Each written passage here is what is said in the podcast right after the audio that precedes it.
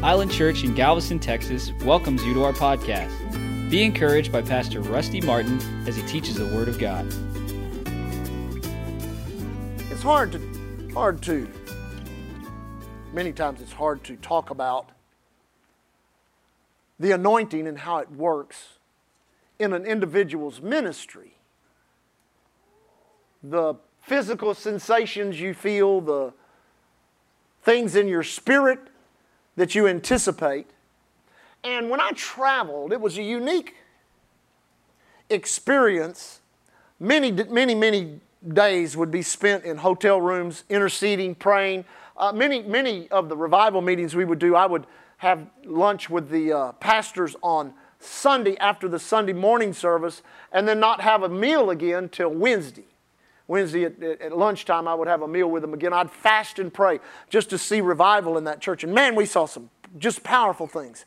But the, the only way I can describe it is when I would know I would be going to what I would call a hot church. You know, this would be a church I'd been in several times, a church I knew that had a great liberty for the move of the Holy Ghost, that had good praise and worship, and I knew I would be coming in on a Sunday morning. I would be there Sunday morning uh, through Wednesday, two services a day. I'd be praying on a Thursday or Friday, maybe teaching Bible school classes. And it's like this, this, this power, this strength. It would be standing off from me, and you could almost sense it moving towards you till it, till it came on you. Now, that, that's, that's just what's been going on since this whole thing has happened to me. But I know it's not for a single meeting. It's not for a, you know, a single uh, event or something. I believe it's for a continual move of God or revival. So I'm doing everything I can do to, to pull it toward me, to get a hold of it, uh, to, to, to bring it down uh, into the church, and for us to experience and see it. Now, one of the reasons that we can, uh, and one of the reasons we should expect it, is because we sowed 18 years for it to happen here. Before we ever came here, before God ever gave us the vision of this, we sowed 18 years of revival into churches and nations of the world, believing God that we would have a place where it would show up and manifest. That's why a lot of churches don't have that type of resistance against them because they never had any seed. The Bible talks about sow your field, then build your barn. You ever read that in the book of Proverbs? So we sowed our field, now we're building our barn, and we know that God's going to show up in such a phenomenal way.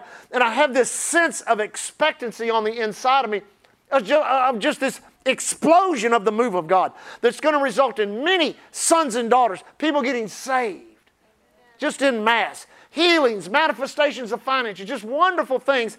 Some of you have talked to me about dreams you've had and, and visions that God has shown you of that sort of thing happening, even here in this building before we go to some other building somewhere, even happening right here. I believe it. That's why we're giving we're putting such an emphasis on prayer right now. Oh my goodness. I was listening to a couple of friend of my, friends of mine. I like to check up on my friends, see what they're preaching on. One thing unique about just about everybody that's teaching and preaching the Word of God right now is the emphasis they're putting on prayer. We got to pray. We got to pray. We got to pray.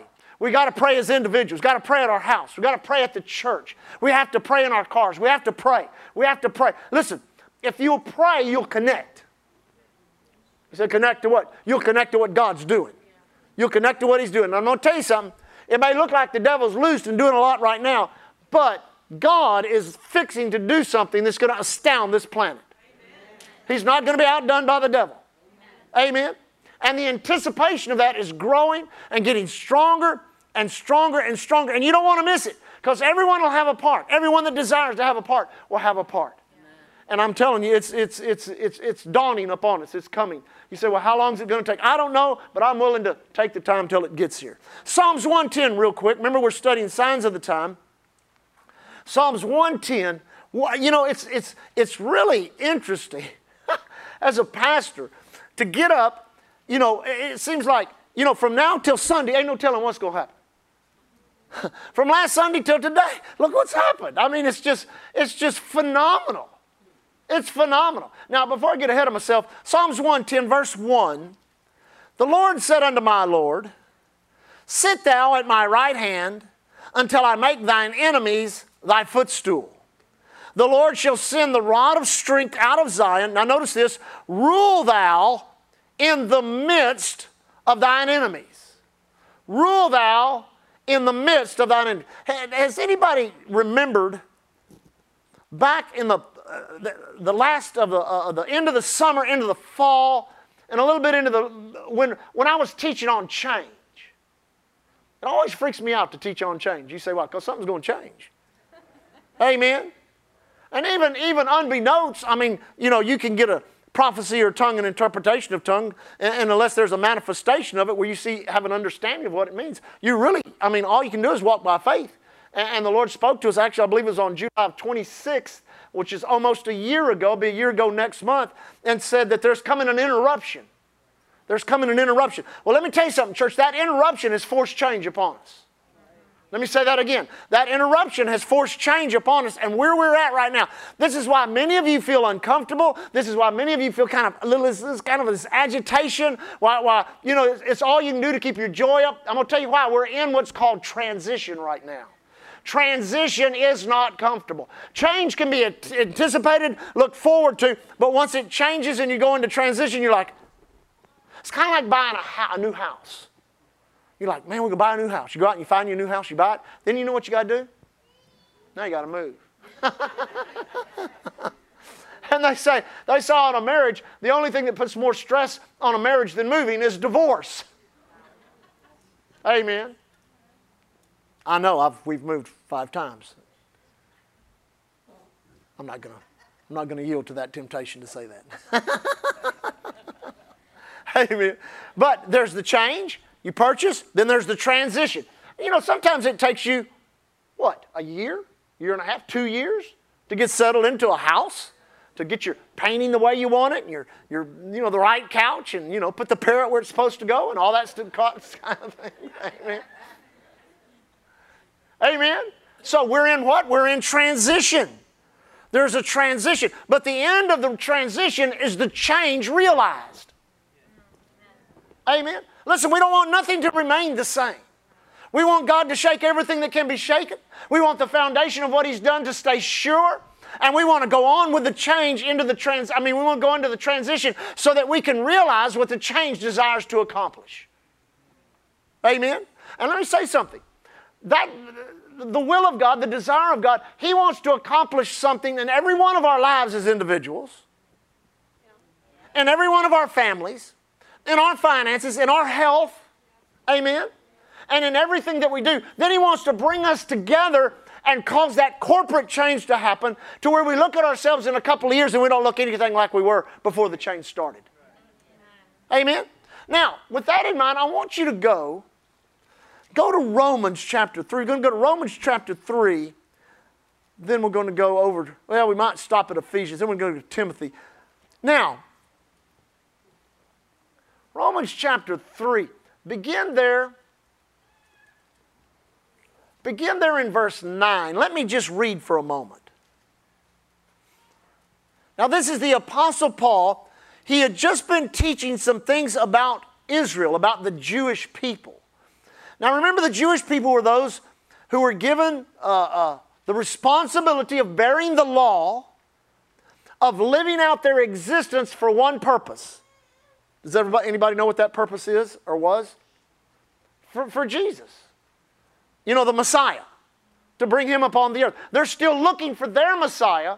Thank God our Messiah came. He's the same one, amen? The same guy. And in the midst of all of that, there were certain graces, there were certain mercies that were given unto them.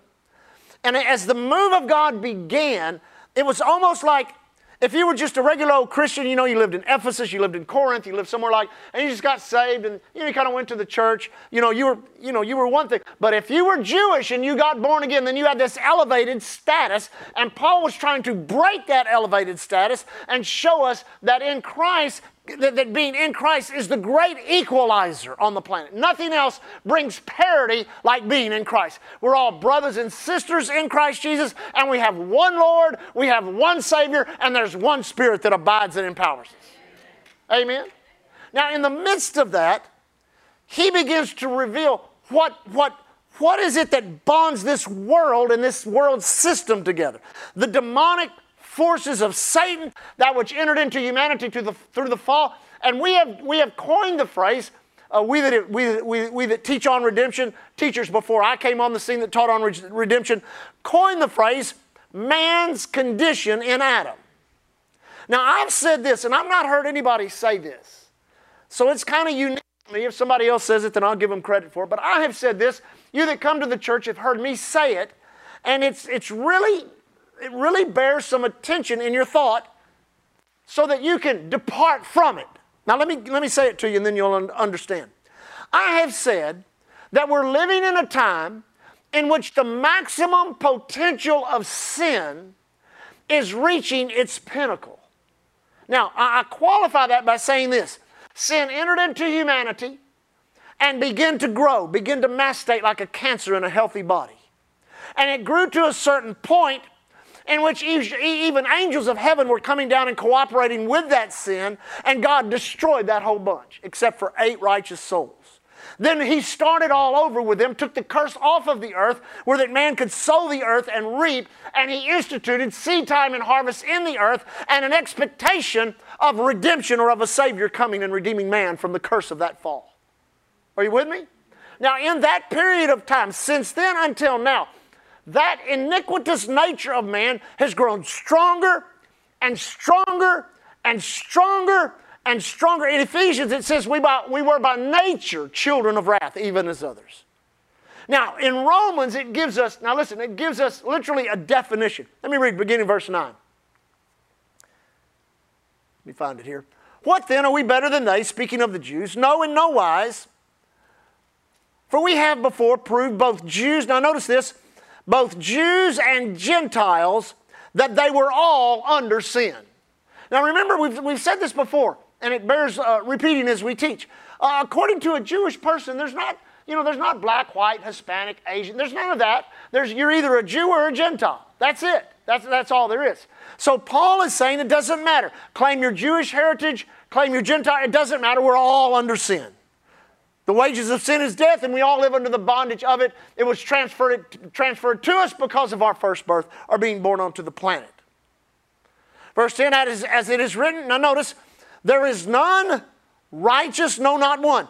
There is none that understandeth. There is none that seeketh after God. You know, I've heard people say, Well, I was looking for God. No, you weren't. God was looking for you. Jesus is a searcher. The gospel goes out. One of the most profound testimonies in my life. I went to Bible school with a guy. He was from up New Jersey, up in the Northeast. I've never been. Uh, well, I was in Boston one time, but but I'm not really familiar with the area up there. He was he was a, a what you would call a mafia soldier. He was in prison, he was in solitary confinement. He didn't know God, he didn't know anything about God. He could care less about God. All he knew that his life was so bad that he ended up in solitary confinement in a state prison. In that state prison, in that solitary confinement, you could not have a Bible, you could not have a book, you could not have anything, but someone had torn up a track. And a piece of the track was in the corner of his cell, and all it was was a portion of John 3:16. Said, "For God so loved the world that He gave His only begotten Son." That was the only thing on there. He read it every day.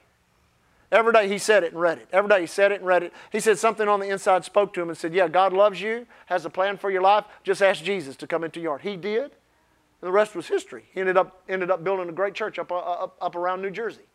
Now listen, if the gospel is so profound, so powerful, that a portion of the scripture can radically change a man's life, what's it going to do if someone actually lives within the confines of it in an entire lifetime?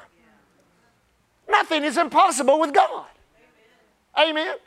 But notice this there is none that understandeth, there is none that seeketh after God. No, God seeks after you, and the gospel is so powerful that even a portion of the scripture can cause a man to get saved. That's God seeking after man. I'm astounded at the ways God will go after people. Will try to try to get people saved, try to get the gospel to them. I was holding a meeting in Wheeling, West Virginia. When Wheeling, West Virginia is, I don't know about this, was back in the early 90s. In Wheeling, West Virginia is a federal penitentiary and it's the penitentiary you go to if you commit a federal crime and they give you life without parole. This is, you don't get out. That's a bad place. So the, the, the, there was a camp meeting going on at a church there. I was asked to come to, to speak three nights, and the warden of the prison went to the church. He asked me if I would come after lunch one day and share my testimony on the, on the, on the, uh, uh, the video system that was in the, in the prison so the men could see it in their cells. Then they would give an invitation for whoever wanted to come to the chapel and hear me preach. He said, We've asked everyone else in the, in the, in the camp meeting to do it, but nobody else. Would you do it? I said, Sure, I'd love to do it. So I shared my testimony. And when I came into the chapel, it was full. And I'll never forget preaching a message called God's spiritual pardon out of 2 Corinthians 5, verse 21. He that knew no sin was made sin on your behalf. Because of that, you are the righteousness of God in Christ. And I talked about how God had pardoned you, how you may never get out of this jail, but you can be freer than you've ever been. And I'll never forget 18 big, strong, tattooed up men walked up to that altar with tears running down their face. And they stepped out of, life, out of death into life, out of darkness into light. That's how strong the gospel is. That's how strong the gospel is. Amen? Jesus is looking for your loved ones, looking for your friends, looking for people that you know. As long as you'll pray and be a witness, He'll find them. You say, What? There's none that seeketh after God. No, not one.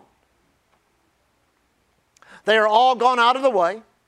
They are altogether become unprofitable. There is none that doeth good, no, not one. Well, Pastor, there's got to be somebody doing good not out there, not in the eyes of God. Their throat is an open sepulchre. With their tongues they have used deceit. The poison of asp is under their lips, whose mouth is full of cursing and bitterness. Their feet are swift to shed blood. Destruction and misery are in their ways. The way of peace have they not known. There is no fear of God before their eyes.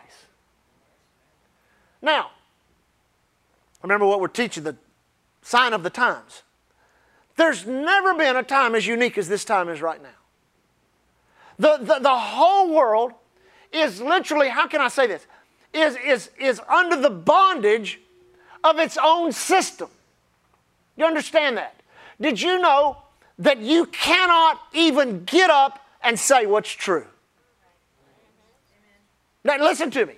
You could not, if you got up as a newscaster, as a politician, and said, This, okay, this is, uh, here, we've got all these newscasts, we've got all these, this, this is what's going on. This is the truth. This is it.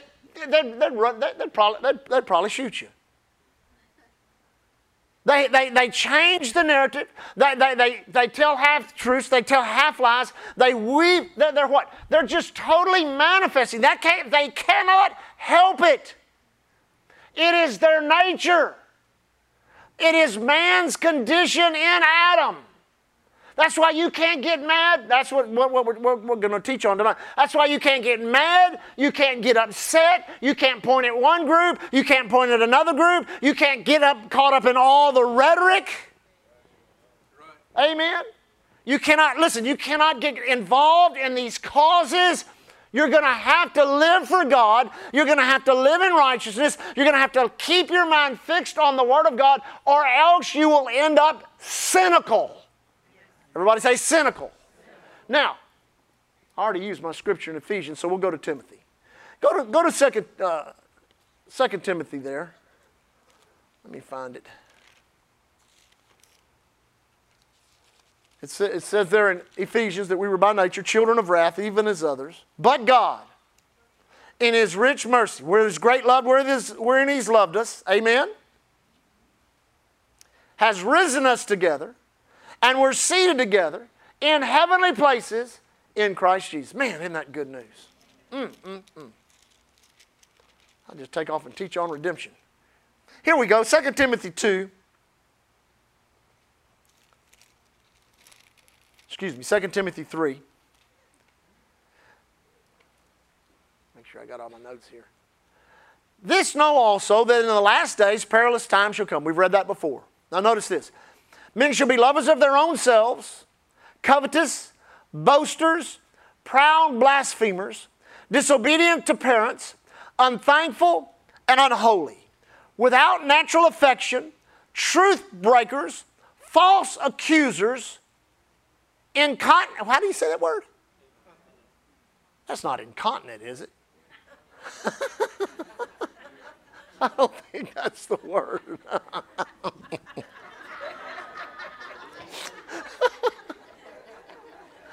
Amen. Oh my goodness. We'll pass that one by. Fear, fears. despisers of those. Now, notice this last one despisers of those that are good, traitors, heady, high minded, lovers of pleasures more than lovers of God.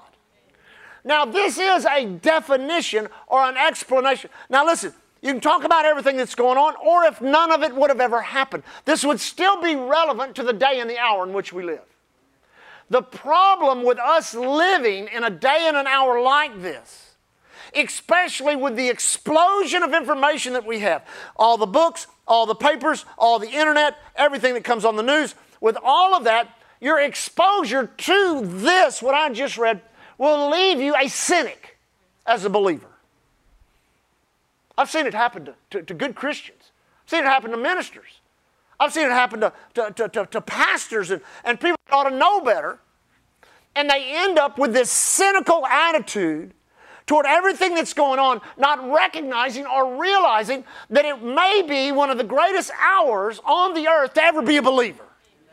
See, it robs you. But remember the story of the prodigal son? You know, I, in that story, I see myself more as the prodigal that left the father's house and came back. But in teaching all that on that, you got to understand there were two sons. And one of them was in the father's house. Now listen, in the father's house, there was music, woo, dancing, woo. They were eating on a fatted calf, woo. They were having a great time. But somebody who was not present was the elder son. And the elder son had become a cynic because of his younger brother. Now, think about that a minute. The younger brother, hey, he was just happy to be home. He said, Listen, I'm going to come back and tell my father I'm not even worthy to be called thy son. Make me as one of thy hired servants. He got that make me attitude, got rid of that give me attitude. He's ready for his character to be changed. He's ready to, ready to, ready to submit himself to the will of the Father. And his father's celebrating. They're having a revival, having a camp meeting. And the elder brother comes, but no, he knows all about what the brother's been doing. He knows he's been wasting his living with, with, with harlots. He knows he's wasted all the money that he's been. He knows all of that. And because of the activity of his brother that was going on that was in his own nature. You say, what do you mean? They can't help themselves. Listen to me, church. You know, you see people in out rioting, you see these politicians talking all this trash, you see all this kind of stuff. These people have been conditioned and conditioned and conditioned and conditioned and conditioned generation after generation after generation. It's in our educational system, it's in our politics, it's everywhere. And you ought to get on your knees every day and thank God He rescued you out of that. I mean, you ought to just say, God, thank you that I don't have to live under the bondage of that which is in this world system. I'm free, I'm free, I'm free, I'm free. You don't have to do it. But if you're not careful, it'll draw you back in. And just like that elder brother, what did he say? What's this music and dancing? The father came out. He didn't send a servant out. He didn't, he didn't send some, he went out himself, and the Bible says, entreated him, invited him. Come on in. Come on in and celebrate. Come on in. Let's shout. Come on in. Let's have a great time. Listen, don't get caught up like the elder brother when the revival breaks out in Island Church. When all that God begins to do that we've been praying for for 18 years begins to happen. Don't end up a cynic because of people who by nature can't help what they're doing.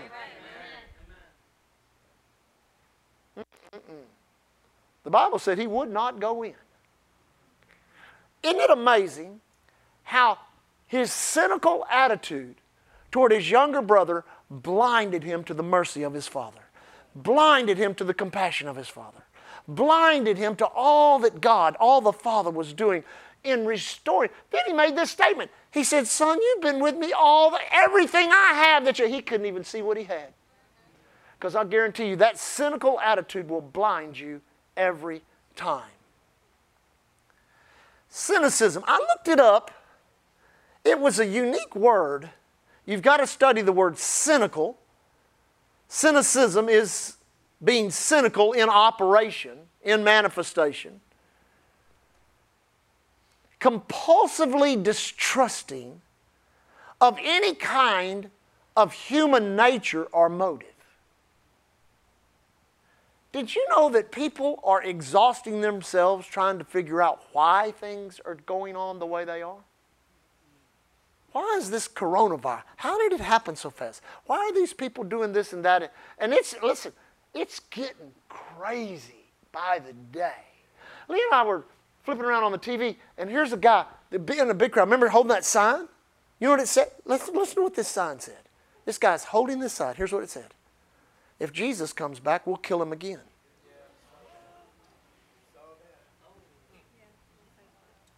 You cannot let that affect you. You cannot let that infect you. You can't let slogans, social slogans, racial slogans, labels they put on different groups of people and how they try to live that out. You cannot do that. If you embrace that and you allow that to get in, you will end up cynical, untrusting of any human motive or behavior. You will literally have a total selfish view of yourself and others. And I'm going to tell you what it does to the body of Christ. It inhibits the body of Christ from truly walking in love. You cannot love those that you come to church with, and you certainly will not love those that are hurting and need Jesus outside the four walls of the church. Here's what it does it devalues people. Amen? People talk about, well, this deva- slavery devalues, this deva- uh, there, there, was the story that was told. Uh, there was an evangelist that used to teach that used to always tell this story that got it from a missionary, and uh, he told about this this this you know the, they would bring these slaves into the into the uh, uh Caribbean there, many of those islands, and that's where the auctions would go on. And they had this one, and they're, they're having this auction. These guys are bidding and all this kind of stuff, all the foolishness that goes on and stuff like that. And there's this one guy standing over in that pen like this. And so this guy bid on him. He was a big, handsome, tall, beautiful black, black guy. And he, the, the, guy, the, the, the seller said, He's worthless. You can't have him. He said, I, I, Man, I'll give you top dollar for him. He said, No, he, he's worthless. He says, Why is he worthless? He says, Here's why. We stole him out of a king's house. And now he refuses to be ever anything other than a king's son. It's, it's easy to be a king's son when you live in a palace It's when you're taken out of the palace. That's when people find out if you're a king's child. And that's exactly what the enemy's trying to do right now. He's trying to take a lot of people in the church. Listen, there are churches that are shutting down. There are pastors that are afraid. There are people that are, that are like, oh, what, what are we going to do? It looks like God's not moving. There's nothing going on. And here we are in the most important time in the history of the Bible and the church. And all of this cynicism is just seeping up out of the world system. And the problem is a lot of the people in the body of Christ are letting it get into them. You can't do it, church. You can't do it. You say, we can't. No, no, because then you'll enter back into your baser nature. That is that which is your condition in Adam. Your old man resurrects. And he's dead in Christ, so he's going to do what? He's going to stink. Ain't nothing stinks worse than, death, worse than death. I said, ain't nothing stinks worse than death. Now, we go back to what? Psalms 110. Rule thou in the midst of your enemies. The Lord said unto my Lord, that's David prophesying the Messiah. My, uh, my Lord said unto my Lord, Sit thou at thy right hand till I make thine enemies thy footstool. Rule thou. Now, this is the time in which we have to rule in the midst of our enemies. In the midst of whatever they call it, the cynicism of the hour, in whatever kind of political gunk they try to dredge up next, in all of the lies, the misunderstandings, in all of the miscommunication, and in all of the manipulation of the system, we have to rule in the midst of our enemies. Amen? Now, if you go back into Psalms 110 and study it, it talks about ruling like a king. Everybody say, like a king. Now, how do kings rule? Now, if you were a king and, and the palace yard needed mowing, would you go mow it? What would you do? You would speak. Kings rule through what they say. You're going to have to rule your life through what you say. This is, we're just going to give you a couple of points here to help you rule in the midst of your enemies, because if you don't, the enemies can take you over. Several different scriptures. I think three different scriptures. If I had time, we'd go look at them that talk about people that depart from the faith, people that, that will leave, people that will, uh, that will fall away. There's three different references to that in the letters to the church. You don't want to get caught up in that group. That's that's the group that's going to get caught in the wave of cynicism that is sweeping across this nation right now. And my, we are in a very precarious time because of an election coming up, of what could happen if this gets elected, what could happen if that gets elected, what could happen if this don't happen, what, can, what could happen if that don't happen. We've already determined there's no, there, you're not ever going to go back to the normal of what used to be. We hear them talking about wearing masks from now on. We're talking about, you know, until we get a vaccine. Then you read about the vaccines and they want to they want to put all kind of nano stuff in there to mess with your brain and all this kind of stuff. And you can't say anything without it being a conspiracy conspiracy theory, right wing. Come on. You can't say anything. Because as soon as you say it, they're going to label it. That's the height of cynicism. In the midst of it, you're going to have to rule. Amen? Your words, we're gonna, we'll, we'll, we'll look at this some on Sunday morning. Your words are going to have to be salted. Now, not salty like a sailor.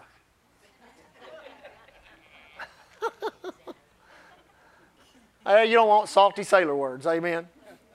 No, they're going to have to be the salt that Jesus talked about when he called us the salt of this earth. Amen? You know, they would find salt as uh, uh, natural, naturally uh, occurring, or they, would, they knew how to render it up out of the sea. They'd bring it up out of the sea, they'd get water, and they'd dig these little ponds, and they'd put this lining in it, kind of a lining that they would make, and the, and the, and the seawater would uh, uh, would evaporate and there would be salt there.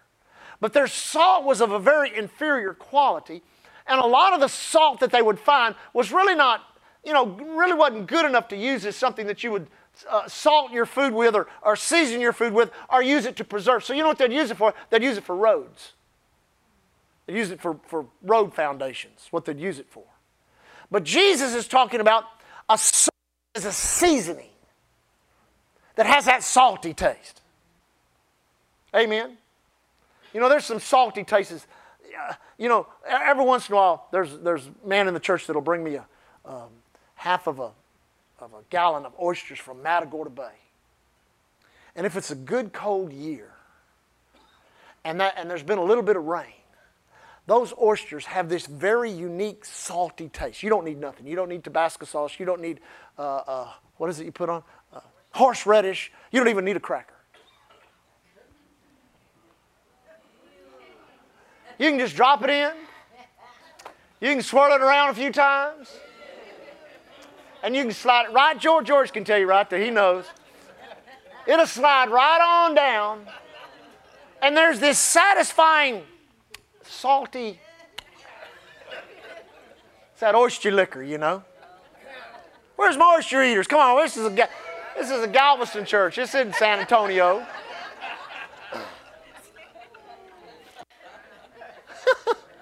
Amen.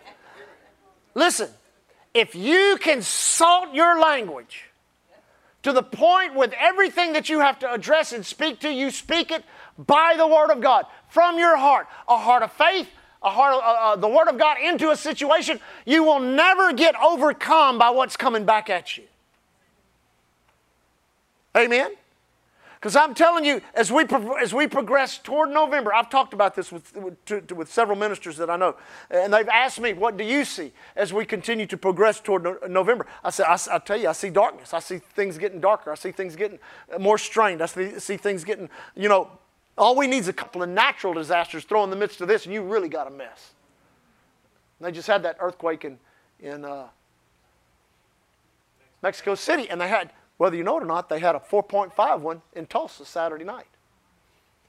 I, mean, a real earthquake. Tulsa, Oklahoma. So we got to understand we're right on that precipice of all of the things of this world just, just going into total chaos. So everybody say, speak life. Speak life. Then you're going to have to live life. live life. People live death. They have lifestyles of death. They have lifestyles of destruction. Now, the Lord actually put this in my spirit years ago. He said they exist till death runs its course. You can't exist until something happens in your life. Listen, You are made in the likeness and image of your God. You are a creator. You need to speak and act on what you speak on, on what you say.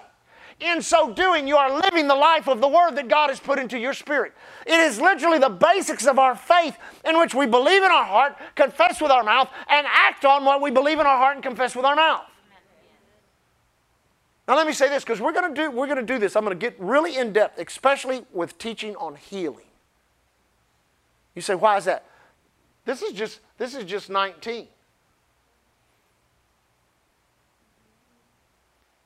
I said, this is, you need to know how to believe in your heart and confess with your mouth and act on the healing power of God. In every, where if you feel a symptom come on you, you feel something come on you, you react immediately. There's an automatic resistance in you in which, now listen to me, in which you push back correctly.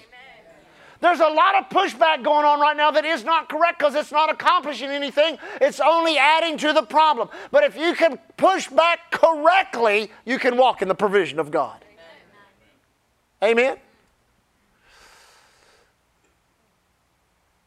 Uh, I better not do that.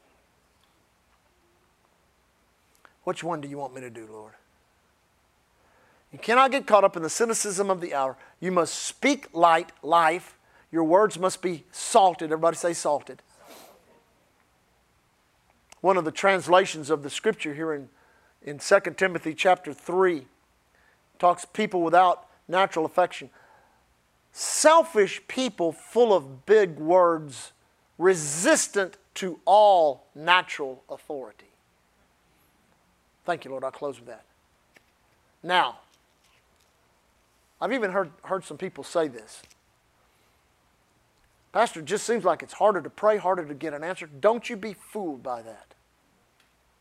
Don't you be fooled by that. Amen? There is a resistance in the earth. It's always been there. But remember the nature of your adversary. You say, what do you mean? He comes up for to steal, kill, and destroy. That's his ultimate purpose. He's not trying to, you know, help somebody take over some city somewhere. That's not what he's trying to do. He wants everybody to die, period. He is a murderer. He is a liar and the father of lies. Amen. So there is pushback. Everybody say pushback against anything you desire of the kingdom for your life. There's going to be pushback. But let me tell you something.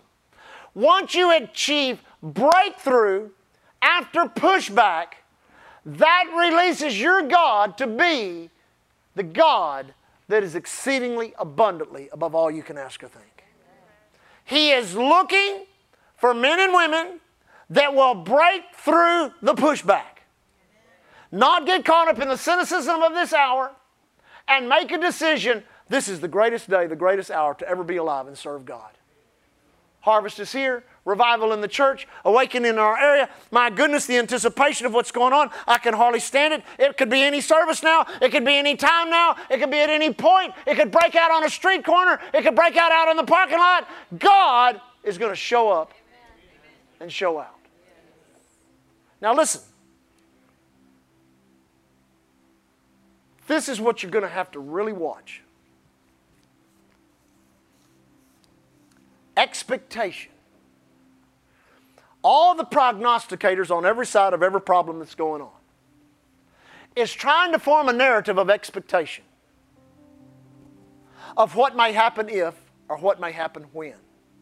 Amen. That's one thing that I've been praying about. We really need to pray over is this thing in Seattle and how that thing comes to a conclusion.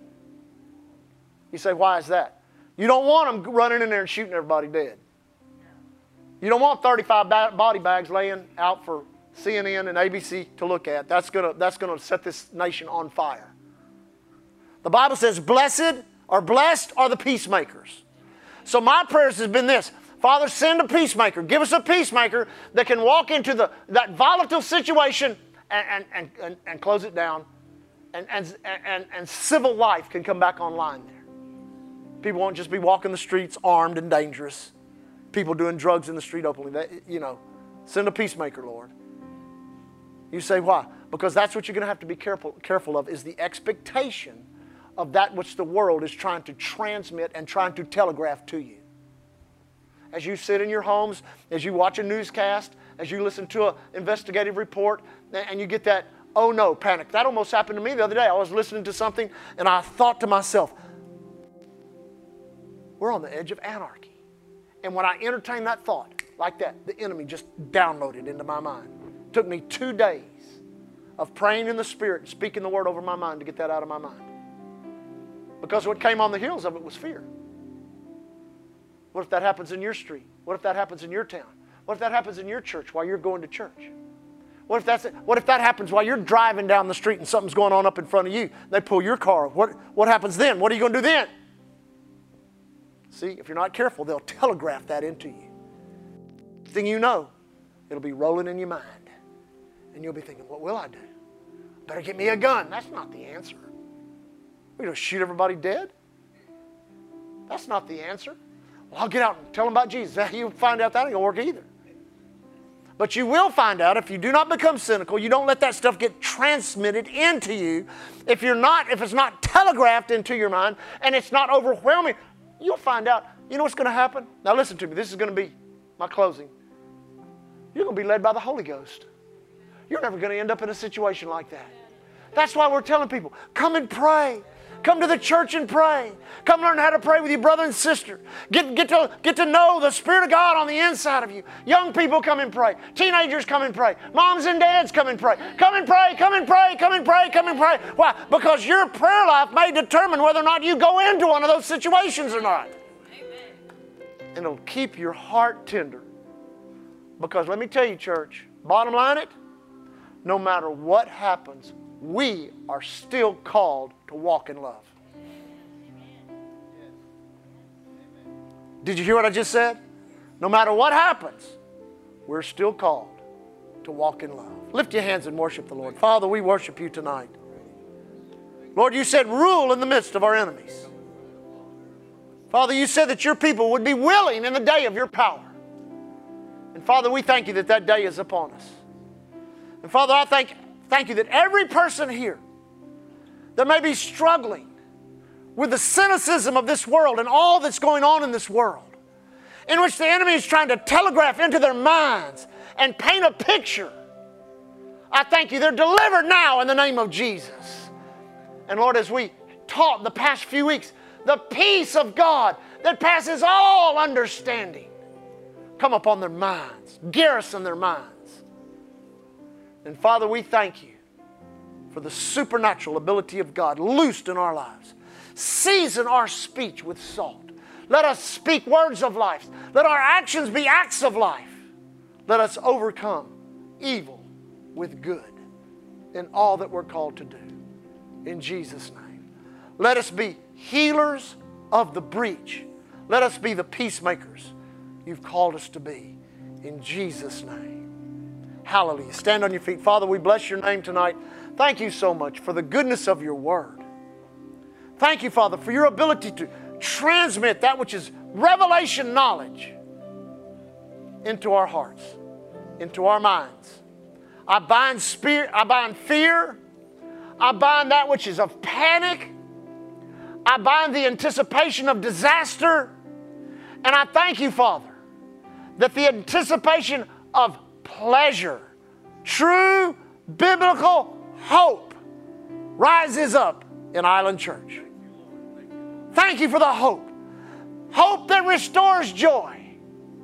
Hope that imparts peace. Hope that comes down from heaven above and surrounds us with its possibilities. Thank you for the anticipation of the goodness of God here at Island Church. Lord, as we leave tonight, we declare our protection and safety. Thank you, no evil befalls us, no plague comes near our dwelling place. Angels have charge over us. Whether we travel on the highways, airways, seaways, railways, or any type of work we do in our jobs or businesses, thank you that we're not subject to accidents, problems, trauma, terror, evil plans of wicked men or the devil himself. Those that are of the nature of the evil one, thank you, Father, by the Spirit of the Lord. You steer us right around right around all of that which would try to bring harm or hurt. But in the midst of it, Lord, there are hurting, There are those that do not know you. There are those that are the harvest of God. Help us to be an answer to their prayer. Let us be your hand extended, your voice spoken in the earth today. Let us be a miracle in people's lives. Lord, we leave tonight walking in faith and love towards you. We love you so much, Father. Oh, how we love you. Lift your hands and worship the Lord for a moment. Lord, we love you. Just take time to tell him you love him. We love you, Lord. Thank you that Jesus is Lord. The Word is true, and heaven is our home. We thank you, Lord. Thank you for it, Father. We thank you for one another. We walk in love. Thank you for our church. We leave tonight as the ambassadors of Christ you've called us to be. Thanking you, Lord. Here at Island Church, we're covered by the blood, powered by the word, anointed by the Holy Ghost. God bless you. Thank you for listening to Island Church's podcast. To find out more information about Island Church in Galveston, Texas, visit our website at islandchurchgalveston.com. Hallelujah, Jesus.